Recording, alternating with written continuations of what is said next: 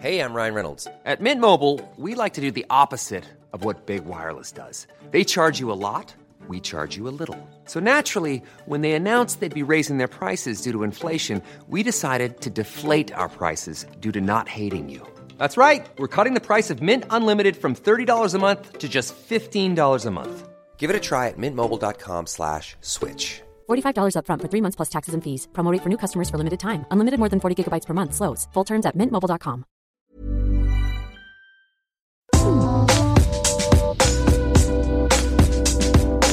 c'est Queen Camille. Salut, c'est le docteur Berlinlot. Bienvenue dans Coucou le cul, le podcast sexo de Mademoiselle. Ici, on discute ensemble de toutes les questions qui vous turlupinent. C'est vous, auditrices et auditeurs, qui faites ce podcast. Alors envoyez-nous vos questions par mail avec pour objet Coucou le cul à queencamille@mademoiselle.com. On se retrouvera peut-être bientôt ici pour en parler avec notre super gynéco. Aujourd'hui, on va parler d'hétérosexualité, d'homosexualité, de bisexualité, enfin bref, de toutes ces identités sexuelles euh, qui existent et de toutes ces étiquettes que l'on peut se coller ou pas avec Victor. Salut Victor. Salut. Qu'est-ce qui t'amène Victor? Alors, ce qui m'amène, c'est euh, que je me pose des questions euh, par rapport à mes aux étiquettes justement qu'on peut se poser, euh, parce que j'ai l'impression de pas ressentir la même chose pour euh, les hommes et pour les femmes, et donc après j'ai l'impression un peu des fois de m'y perdre euh, entre la sexualité et le romantisme et de pas savoir exactement. bah, quelle étiquette me donner du coup pour euh, éviter que les gens soient déçus, espèrent des choses et que finalement ça marche pas. Tu me disais dans ton mail, j'ai peur de les tromper sur la marchandise. Oui, c'est ça. Là, tu as quel âge. Victor? J'ai 18 ans. Et, euh, et donc tu serais plutôt attiré par les hommes sexuellement Oui, c'est ça. Et plutôt par les femmes euh, de manière euh, sentimentale et émotionnelle. Donc a priori, tu te définissais comme bisexuel Oui, c'est ça. Mais tu t'es dit, euh, bon, les femmes, en fait, j'ai pas forcément envie de coucher avec vous. Oui, c'est un peu ça. C'est à la base, à la base, je pensais que c'était plus parce que j'avais peur et parce que n'ayant pas moi-même un corps féminin, bah, je savais pas m'y prendre. Et au final, bah, je me dis que c'est peut-être juste parce que j'ai pas envie. Mhm. Et du coup, voilà, je suis un peu perdue. Je pense que, enfin bon. bon, je pense que c'est un peu normal d'être un peu perdu à 18 ans, de toute façon. T'as déjà eu des relations alors, romantiques ou euh, sexuelles avec l'un ou l'autre euh, sexe? Euh, oui, oui, euh, j'ai déjà eu des. Ah, désolé. j'ai déjà eu des expériences euh, homosexuelles. Et euh, je suis déjà sortie avec une fille au lycée, mais euh, on n'a rien fait vraiment de, de physique. Vous vous embrassiez ou... Oui, c'est ça, c'est Ouais. ça, c'est tout. Ok. Et oui, je disais, c'est no- c'est normal d'être euh, un peu perdu à 18 ans et c'est pour ça aussi que les étiquettes, elles, elles nous rassurent. Je pense qu'on a envie de bah, savoir qui on est, euh, savoir euh, comment se définir auprès des autres aussi, d'avoir euh, une identité parce qu'on devient bah, une vraie personne et pas juste un enfant. Oui, c'est ça. Euh, les doit, enfants sont des vraies personnes. Des interactions sociales, voilà. Comment tu dis? Enfin, je disais, on doit avoir des interactions sociales et euh, les, les gens, des fois, euh, veulent aussi un peu nous mettre dans des cases. C'est vrai qu'on a souvent des questions, euh, notamment moi qui suis pas forcément à fond, à fond dans la virilité, etc. Des personnes qui vont venir me voir et me dire Ah, Est-ce que t'aimes les garçons? Et du coup, des fois, les- la réponse est un peu chaotique. Donc Enfin, c'est- bon. à la limite, c'est plus pour ce genre de situation, pour quand les autres te demandent de te définir, euh, que t'as dû te trouver une étiquette ou parce que tu vois, c'est pas un problème en fait de d'avoir une identité sexuelle et de dire euh, je suis homosexuel ou je suis bisexuel, je suis hétéro, mais euh, ça devient un problème quand ça t'enferme dans une case et que justement tu t'es là à te dire mais moi je corresponds pas exactement à ci, pas exactement à ça et du coup je suis où et je mens aux gens en disant que je suis ci alors que non. Tu vois, c'est là que que ça devient un peu problématique de se coller des étiquettes en fait quand ça t'empêche de quand, quand l'étiquette elle elle euh, elle traduit pas vraiment euh, ton envie personnelle quoi. Oui, c'est ça. C'est-à-dire que si euh, on développe vraiment euh, précisément euh, ce qu'on ressent, ce dont on a envie, etc. Et ça peut dépendre des personnes aussi. Mais quand on développe vraiment précisément, ça peut paraître extrêmement compliqué pour les autres. Et des fois, ils demandent juste un mot, quoi. Et euh, finalement, c'est pas forcément hyper représentatif de ce qu'on est. Et c'est pour ça que c'est assez compliqué, euh, ne serait-ce que même des fois pour des personnes qui euh, qui sont peut-être plus âgées. Je veux dire, je l'ai pas forcément dit à mes parents. Enfin, j'en ai un peu parlé euh, avec euh, ma mère, mais euh, ne serait-ce que parler, par exemple, de bisexualité ou de pansexualité, des fois, elle est un peu perdue. Elle est, mais tu te poses des questions. Et oui, bien sûr, je m'en pose, mais il y a certaines personnes qui se considèrent bisexuelles et qui, pour elles, c'est pas qu'elles se cherchent, c'est juste qu'elles sont ça. Et des fois, des, adultes ont un peu du mal à comprendre. Ouais, bien sûr. Mais euh, en fait, la question aussi, c'est que toi, tu vois, tu dis que euh, t'es euh, t'es pas très masculin. Je sais pas si tu employé comme terme, pas très masculin. ou Pas trop, pas trop viril. Oui, c'est oui, c'est ce que j'ai Pas trop dans les critères de virilité en tout cas. Mais du Oui, c'est ça. ouais, parce que là, on parle justement d'identité de genre. Euh, Toi, tu te considères comme euh, comme un, un, un homme? Euh, oui, oui, plutôt. D'accord. Non, mais c'est, enfin, tu vois, parce qu'on parlait d'identité de genre et de pansexualité, donc je me pose la question. Oui, oui, bah après, c'est vrai que des fois, c'est un peu compliqué. Le concept de genre, j'avoue que je comprends pas vraiment, mais je trouve ça plus simple de dire que je suis un homme, en tout cas. Enfin, voilà. Hmm. Après, pour la question de, de, de l'expliquer à ta mère et que parfois les adultes comprennent pas, etc., je pense que c'est un peu aussi le, le propos de l'adolescence. Euh, pas que en sexualité, en fait. Que les adultes comprennent pas. Ouais. ouais. Ouais, je-. Non, mais c'est vrai, c'est que les générations changent. En fait, le monde change, le monde évolue, et euh, et qu'il y a plein de trucs où elle peut, euh, ta mère ou ton père ou les gens en tout cas qui ont sont pas de la même génération de toi, euh, te- se sentir un petit peu largués par rapport à à, à- à ce que tu euh, à, ce que tu racontes, ce que tu dis, ce que tu ressens ou pas. Et je parle pas du tout que de la sexualité. Hein, je parle de manière générale. Euh, donc bon, ça finalement, tu vas te définir. De toute façon, enfin globalement, ta mère ou tes, enfin tes parents, ils auront toujours un peu du mal à te comprendre, non? Je sais pas, c'est pas. Je sais pas, mais en tout cas, c'est sûr que t'as envie de donner aux gens euh, une étiquette, un mot, et pour que ce, qu'il y ait un mot qui te définisse pour que ça soit compris euh, par tous.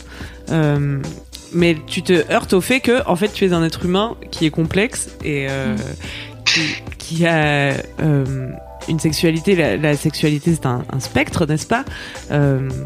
Sur lequel euh, il y a plein de, de variations et de degrés et sur lequel tu peux te déplacer entre guillemets aussi au cours de ta vie. Euh, Et- donc c'est c'est difficile de figer ça euh, dans dans une case, je trouve. Oui, c'est vrai. Ouais. Et au-delà de tes beaucoup de rencontres aussi.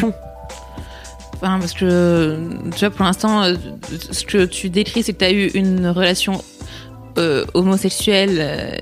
Enfin, tu as une relation sexuelle avec un homme et une relation euh, euh, romantique, amoureuse avec une fille. C'est bien ça. hein? Oui. Euh, mais euh, du coup, est-ce que, enfin, tu vois, t'as que 18 ans. Euh, Est-ce que c'est parce que avec ces personnes-là, c'est ce dont tu as eu envie à ce moment-là de ta vie et que cette personne t'inspirait ça?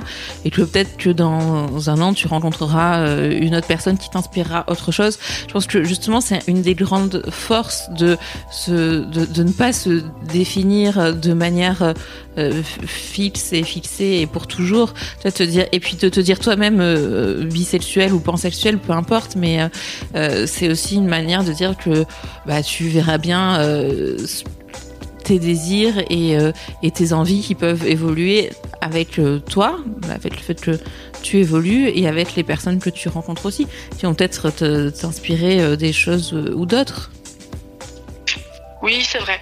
Après, le souci principal aussi avec les gens qui du coup vont avoir mon âge, c'est que au moment où on va se présenter, euh, je sais pas si je dois plutôt me baser sur mon, ressenti finalement émotionnel ou plutôt sur mon ressenti sexuel, parce que par exemple si je dis euh, comme euh, à mon habitude, bon bah je me considère comme bisexuel, euh, des fois il y a des filles qui peuvent venir et qui ont l'air intéressées enfin je sais pas comment dire ça mais enfin des fois ça peut être assez assez déstabilisant ça peut vraiment être déstabilisant de, de devoir dire à une personne oui mais tu sais euh, là pour le coup ça va pas être possible. Après c'est peut-être pas que des histoires de d'orientation, mais euh, c'est vrai que des fois on a un peu peur du coup de, de donner des espoirs aux gens et qu'en fait ça fonctionne pas. Et ouais, mais Et à, l'inverse, si on se met dans une case soit l'une soit l'autre, ça peut aussi faire en sorte que des personnes se disent non mais ça marchera jamais alors qu'en fait si. Effectivement, c'est pas qu'une question euh, d'orientation, puisque quelqu'un qui serait euh, une femme hétérosexuelle, elle est pas attirée par tous les hommes euh, par définition, tu vois. Donc, est-ce qu'elle va se dire ah non mais je vais pas me dire hétérosexuelle, après je vais devoir repousser les avances de 80% des mâles de la planète, tu vois En fait, un peu plus, je pense. je sais pas, peut-être qu'il y a, je pars sur euh, 20% qui, qui lui plaisent, tu Ah oui, vois. clair, Mais, euh, mais en fait, voilà, c'est normal aussi, quelle que soit ton orientation et le genre de la personne en face, qu'il y ait des personnes qui juste te plaisent pas et avec lesquelles t'as pas envie d'avoir des relations sexuelles, même si elles sont euh, du genre qui t'attire. Tu vois ce que je veux dire? Donc ça, c'est un problème Oui, auquel tout le monde est confronté, en fait. Oui oui, ben, c'est vrai qu'on pourrait essayer de vouloir euh, éviter le plus possible ce genre de situation, mais voilà manifestement ce n'est pas possible. Et juste pour reprendre ton exemple de l'hétérosexualité, euh, euh, c'est que effectivement il y a des personnes qui, euh, il y a l'attirance sexuelle et puis comme tu dis l'attirance romantique. Et en fait, je- n'importe quelle femme hétérosexuelle peut être attirée euh, romantiquement par quelqu'un et se dire que bah, voilà qu'il lui plaît, qu'il a, a envie de- de- d'avoir une une relation sentimentale avec lui, mais pas du tout de relation sexuelle non plus. Enfin c'est Mhm. et avec un autre, tout le contraire, se dire bah, qu'elle a très envie de relations sexuelles, mais pas de relations sentimentales. Et du coup, euh, bah, oui, ces personnes peuvent mal le prendre. Euh, après, euh, c'est comme toujours, comme d'habitude, La dire. communication. Voilà, une histoire de communication. Et soit de dire d'emblée les choses, soit en tout cas de ne pas être faux, c'est-à-dire de parce que quand je dis d'emblée, enfin après, enfin tu vois, il faut quand même que euh, la relation quelle qu'elle soit se développe un minimum pour voir euh, où est-ce que ça peut t'amener. Enfin tu vois, il y a des personnes qui initialement peuvent ne pas te plaire beaucoup sexuellement, puis finalement de les connaître, plus tu les connais, plus tu les trouves belles et, et plus il y a un truc chez elles qui, parce que euh, le fait de tomber amoureux, ça peut aussi euh, développer des sentiments, euh, faire développer des sentiments physiques et dans l'autre sens aussi, je, pense. Euh, et du coup, voilà, les choses peuvent évoluer, mais en tout cas de ne pas de ne pas dissimuler ou de ne pas mentir, tu vois, dans une relation où juste bah, tu toi et la personne qui est en face de toi peuvent parler librement de leurs ressentis au moment où où ils ou elles vivent cette relation. C'est du Oui cas d'accord. Ouais. Finalement, c'est sûr que c'est un peu plus coûteux, quoi, puisque c'est du cas par cas et qu'il va falloir dire à quelqu'un qu'il t'attire pas. Alors que si tu lui dis juste, euh, ben non, désolé, les filles m'attirent pas, ça te fait entre guillemets une bonne excuse, tu vois, pour euh, repousser la personne. Alors que là, il faut que tu assumes le fait que cette personne, ne, ne- en particulier, euh, ne te plaise pas forcément d'un point de vue sexuel ou romantique. Oui. Mais ça, euh, je crois qu'on ne peut pas en faire l'économie. Oui, c'est vrai que du coup c'est plus c'est plus clair, c'est plus humain et euh, ça permet aussi finalement, enfin on pourrait se dire que peu importe qui on est, on devrait toujours agir comme ça et peu importe, euh, enfin ne jamais se donner d'excuses aussi. Enfin bref. Et tu sais pas ce qui peut se passer dans la vie. euh. Charles Soignon, c'est une humoriste euh, homosexuelle qui raconte que elle a couché avec un mec dans sa vie qui l'a trop excitée. Elle sait c'est pas ce qui lui est arrivé, mais elle a un sketch super drôle où elle raconte euh, qu'elle a couché avec ce mec. Elle a pas pour autant arrêté d'être lesbienne ce jour-là, tu vois. Oui, Et, et en fait, euh, voilà, on sait, Après, elle on sait aurait pas pu, ce qui peut se tu vois, passer. peut-être. Enfin, oui, oui. voilà.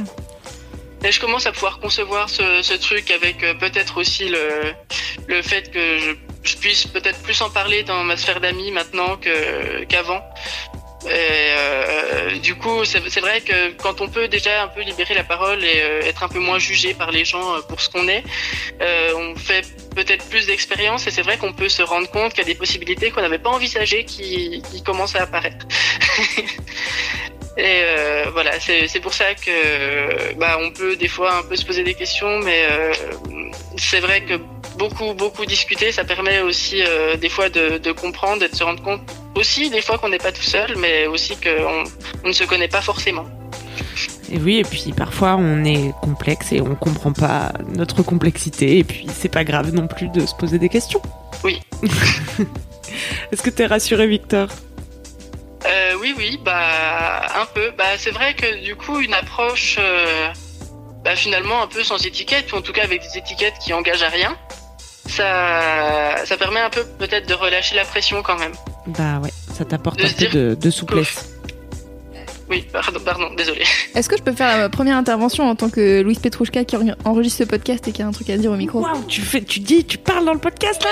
Vas-y. Ouais, cool. Euh, C'était une première, alors. Première mondiale. Ouais, on va juste vous expliquer que d'habitude Louise parle beaucoup, mais pas dans le micro. Moi, je suis d'accord pour que désormais Louise parle dans le micro. Alors, je fais juste une courte intervention. C'est juste pour te dire, Victor, en fait, je pense que tu disais tout à l'heure, quand tu te présentes euh, et qu'on te demande euh, ton orientation sexuelle, tu te sens un peu obligé de dire que t'es bisexuel parce que t'as été attiré par les deux genres euh, fut un temps. Mais en fait, t'es peut-être, t'as le droit de dire, je sais pas, et je cherche et, je réfléchis à qui je suis, et en fait, c'est pas grave. Et justement, je pense que ça peut. Tu parlais de discuter avec les gens, et je pense que rien que de dire, je sais pas, je, on- je sais pas, c'est un truc qui peut t'aider à avoir des discussions avec des gens et, euh, et du coup continuer les discussions euh, dont tu parlais tout à l'heure. Voilà, c'est tout ce que je voulais dire. Bisous. Merci Louise Petrouchka. Merci. On te souhaite une bonne continuation, Victor. Eh ben merci beaucoup et puis euh, vous aussi et, et voilà voilà, la vie peut continuer. Youpi, on t'embrasse. Salut. Au revoir. Salut. Merci. Bye. C'est la fin de Coucou le cul, merci de nous avoir écoutés. Si vous avez aimé, parlez-en autour de vous, partagez avec vos amis, ça lancera peut-être des discussions intéressantes. Pour participer, envoyez votre question à queencamille@mademoiselle.com. Suivez-moi sur ma chaîne YouTube Queen Camille ou sur mon Instagram Queen Camille avec un K. Vous pouvez suivre le docteur Berlingo sur Twitter Laura Berlingo. Si vous avez aimé ce podcast, mettez 5 étoiles sur iTunes et suivez-nous sur votre appli de podcast préféré. On se retrouve vendredi prochain. D'ici là, aimez-vous les uns les autres. Et surtout, aimez-vous vous